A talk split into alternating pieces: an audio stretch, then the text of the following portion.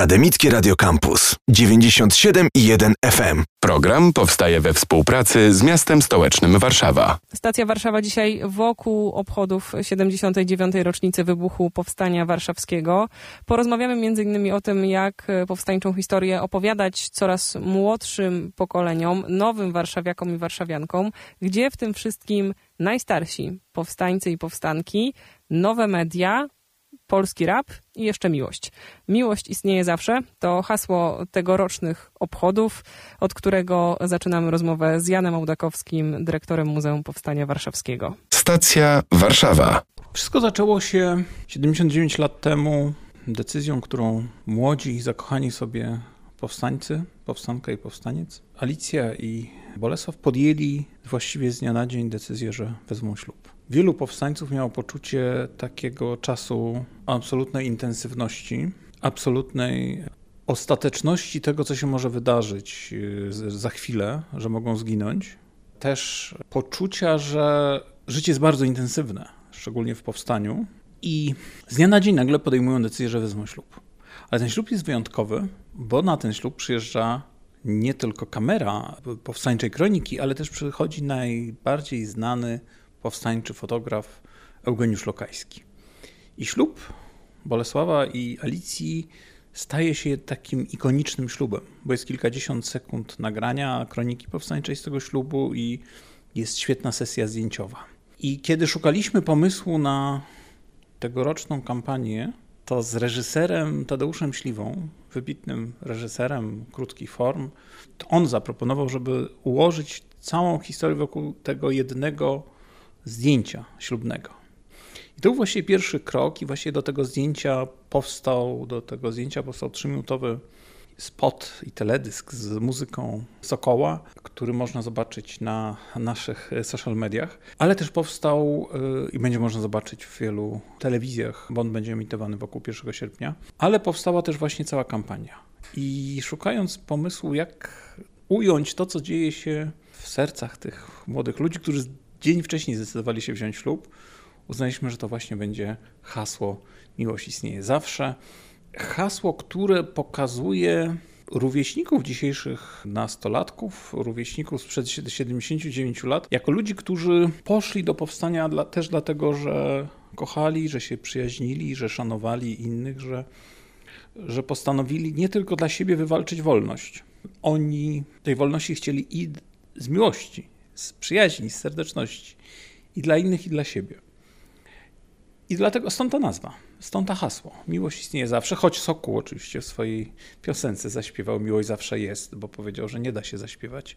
Raper nie zaśpiewa nigdy Miłość istnieje zawsze, bo to się źle rymuje, więc w piosence jest taka uproszczona pod rapowanie wersja tego hasła, ale ono brzmi, to co jest na plakatach, Miłość istnieje zawsze. Czy dobrze widzę tutaj takie zadanie polegające na tym, że co roku wszyscy jesteśmy o rok starsi, rocznica jest już 79.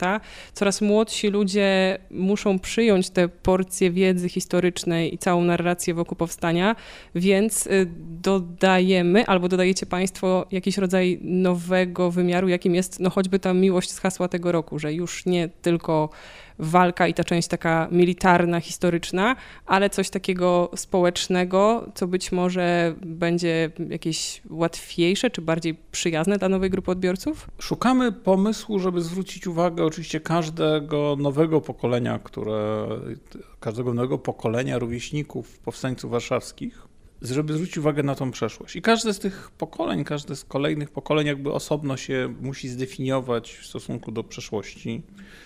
Część w ogóle jest niezainteresowanych przeszłością. Tak? Natomiast to pokolenie dzisiejszych nastolatków, tych rówieśników, tych nastolatków, 18-latków, 19-latków, którzy przeszli przez pandemię, przeszli przez wybuch wojny u naszego sąsiada i to w ciągu kilku lat. Jeszcze kilka lat temu wyobrażali sobie, że ich życie będzie poukładane w dobrobycie, a na pewno nie będzie wojny, na pewno nie będzie pandemii. Nagle ta historia jakby wyszła z przeszłości i stała się naszą teraźniejszością. I z badań w ogóle wynikło, które zostały opublikowane kilka tygodni temu, badań, które ktoś zrobił tym pierwszym rocznikom, które będą mogły głosować.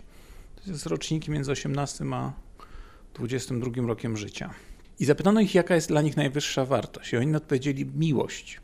Myśmy o tym haśle już zdecydowali wcześniej, ale to tylko pokazuje, jak ta agencja, którą pracowaliśmy, jak bardzo czuła, i my też, tak rozumiem, nasi pracownicy czują młode pokolenie, bo zaproponowaliśmy hasło, które okazało się dla nich, znaczy wartość, która jest dla nich najważniejsza. Dlaczego? Że widocznie po tym, co spotkało świat na ich oczach, chcą mieć pewności tego, że ten świat ich nie zawiedzie, że są rzeczy, tak jak relacje, jak rozumiem, z kimś, ważne, bo przez ostatnich kilka lat ten świat ich zaskakiwał i to jeszcze najgorzej, że zaskakiwał ich negatywnie. Jakby pokazując, że ich przyszłość może stanąć w każdej chwili pod znakiem zapytania, ta przyszłość, którą sobie wyobrażali. I oczywiście na szczęście nam, ciągle mam nadzieję, nie grozi wojna, ale jakby widać jej dookoła skutki, no i ją oglądamy. Stąd to zaproponowanie przez nas wiosną tego roku skupienia się na uczuciu było wyjściem, jak się okazało, słusznym naprzeciw temu pokoleniu, które potrzebuje czułości, potrzebuje miłości, potrzebuje przyjaźni, potrzebuje po prostu relacji z innymi ludźmi. Mimo że są dzieciaki, które często siedzą za długo w swoich smartfonach i za dużo dziennie oglądają rolek, i to pewnie oni sami to wiedzą nawet trochę. Tak jak palacz papierosów wie, że palenie jest niedobre, ale mimo wszystko pali. Tak, nawet jeżeli siedzą za dużo w tych smartfonach, to widać, że potrzebują relacji z prawdziwym człowiekiem. A gdzie w tym wszystkim to, nie chcę powiedzieć drugie, ale to pokolenie z zupełnie drugiego końca osi czasu, czyli ci najstarsi, a w naszym przypadku powstańcy, powstanki, czy oni jeszcze w 79. rocznicę coś takiego od siebie wnoszą, jakoś zmieniają jej formę upamiętniania? Jest pan po niedzielnym spotkaniu z nimi? Dla nich najważniejsze jest to, że spotykają swoich rówieśników przed 79 lat. Dla nich, oni zawsze nam mówili, pracujcie tak, żeby przyciągnąć młode pokolenie. Pracujcie tak, żeby nasza opowieść była adresowana do młodych odbiorców. Bo mówimy, my wiemy, jaka jest ta historia. My ją tworzyliśmy, byliśmy jej świadkami, ale spróbujcie przyciągnąć młode pokolenie. I to jest, tak uważam, to jest nasze zadanie, żeby nie stracić łączności z tymi, dla których Powstanie Warszawskie jest równie abstrakcyjne jak rządy króla Mieszka I.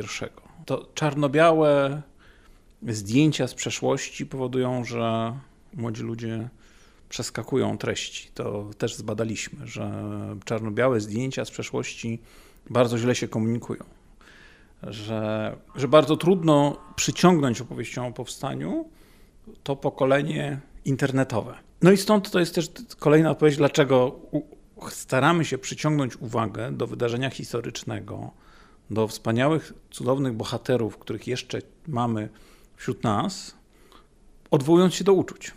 Kiedy mamy jakieś zadanie do wykonania, tutaj docieranie do młodych w przypadku Muzeum Powstania Warszawskiego, to czasami możemy sobie wystawić ocenę, jakoś zbadać to, w jaki sposób nam idzie. I zastanawiam się, czy trzeba jeszcze, widzę to w komunikatach, że cały czas, czy to państwo zapraszacie do obchodzenia rocznicy wybuchu Powstania Warszawskiego, więc czy to jeszcze nadal trzeba robić? Czy kogoś jeszcze trzeba zapraszać i zachęcać, bo ten 1 sierpnia kojarzy się z tak wyjątkowym momentem, kto choć raz był wtedy w Warszawie, który pozwala wnioskować, że właściwie wszyscy już w tym uczestniczą.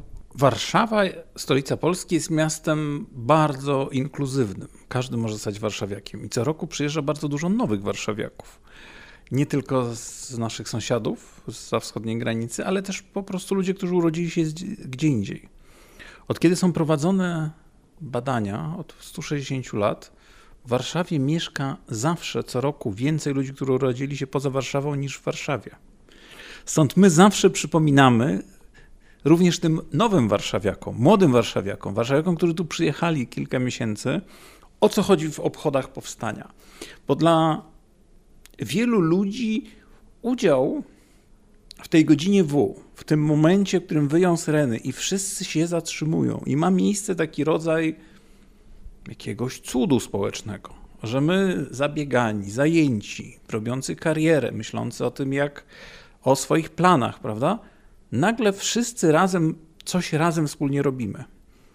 To się w małej skali nazywa flash mob, czyli bo znamy strukturę tego zadania, natomiast nigdy nie wiemy, przy kim staniemy jak zawyją syreny, prawda? Nagle jesteśmy zaskoczeni, patrzymy, tu ktoś na rowerze, tu ktoś wstał w knajpie, prawda? Sobie możemy obejrzeć i to jest taki moment wzruszenia. Socjologowie zawsze zwracają uwagę, że udział w zrobieniu czegoś razem, w jakimś rytuale społecznym, z jednej strony zakłada, że udział w rytuale jest jakby zwrócenie uwagi na ten rytuał, czyli w tym przypadku oddanie hołdu powstańcom, ale z drugiej strony na końcu jest taka mikronagroda dla nas, bo każdy, kto zrobił coś wspólnego z innymi, ma poczucie satysfakcji.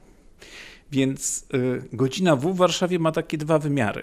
Symboliczny i to, że my wszyscy razem potwierdzamy, że robimy coś wyjątkowego i to jest przyjemne na końcu. To jest, bo mamy ten poczucie współudziału. Każdy zrobienie czegoś razem daje ten rodzaj nagrody. Zwłaszcza, że tu się dzieją czasami rzeczy pozornie niemożliwe. Trudno sobie wyobrazić, żeby w zwykłym dniu tramwaj zatrzymał się nie na przystanku tramwajowym, albo żeby stanęła jakaś bardzo ruchliwa droga, a to 1 sierpnia się dzieje. 17 tradycyjnie godzina W, syreny, minuta ciszy. Zawsze śpiewamy 1 sierpnia zakazane piosenki, ale co nowego albo też co innego pojawia się w tym roku w harmonogramie obchodów. Zapraszamy od 3 sierpnia do Muzeum Powstania Warszawskiego na wystawę Powstania oczami kobiet, podróż kobiet. Kobiety o kobietach. Kuratorką wystawy jest Karolina Sulej, która zaproponowała, nie będąc historyczką, będąc z nami związana właściwie jako osoba, która prowadzi wywiady do cyklu Korzenie Pamięci, czyli rozmawia jako czuła rozmówczyni, prowadzi rozmowy z potomkami powstańców warszawskich. Ona zaproponowała opowieść o kobietach. 3 osoby, ona zaprosiła 2 historyczki, m.in. Magdalenę Grzebałkowską do projektu i opowiedziały powstanie z perspektywy kobiet, tak jak chciały pokazać. Więc w tym roku pewien rodzaj autorskiego, kuratorskiego spojrzenia na kobiece powstanie warszawskie. Ale tak naprawdę już wszyscy jesteśmy myślami przy 80. rocznicy wybuchu Powstania Warszawskiego. To są ostatnie obchody, w czasie których będzie można tak licznie spotkać powstańców warszawskich i dlatego przygotowujemy się do tych obchodów jako do obchodów wyjątkowych. Stąd ta nasza jakby skupienie też na przyszłym roku. 80. rocznica wybuchu Powstania Warszawskiego w przyszłym roku, wtedy też 20. urodziny Muzeum Powstania Warszawskiego, którego dyrektor Jan Ołdakowski był dzisiaj naszym gościem. Wspominaliśmy wystawę otwierającą się niebawem, nazwaną Podróż Bohaterek. Ze stałych punktów programu 20:30 niezakazane piosenki na Placu Piłsudskiego, 17 za nieco ponad pół godziny i wszystko to, co wtedy dzieje się i jednocześnie przestaje się dziać w Warszawie, ale w programie tegorocznych obchodów znalazł się też wyjątkowy spektakl. Spektakl nazwany Cisza, którego scenarzyści Filip Płóciennik i Hanna Stacewicz przybliżą zamysł tego widowiska. Stacja Warszawa. Tą główną bohaterką będzie cisza, ale w gruncie rzeczy spektakl, takim głównym tematem spektaklu są zbrodnie popełnione przez nazistów w trakcie II wojny światowej i trudności z ich rozliczeniem, a w zasadzie w wielu przypadkach brak tego rozliczenia.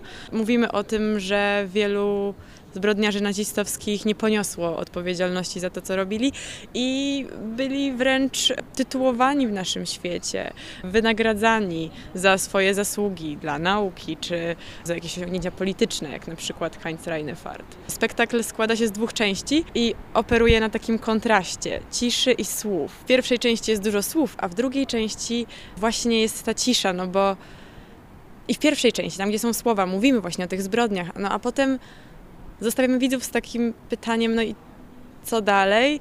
I chyba odpowiedzią dobrą na te zbrodnie jest tylko cisza i na to właściwie, że my nic z tym nie zrobiliśmy. Czy, no ja może jestem trochę za młoda, ale nasi rodzice, dziadkowie. Chodzi tutaj o jakieś pojęcie sprawiedliwości, o to, jak sprawiedliwość mogła działać w świecie kiedyś, kiedy nie było odpowiednich ustaw, nie było odpowiedniego prawa i wydarzyła się jakaś gigantyczna, nawet nie jakaś, ale wydarzyła się gigantyczna zbrodnia. Wiele osób było w te zbrodnie zaangażowanych, bardzo aktywnie.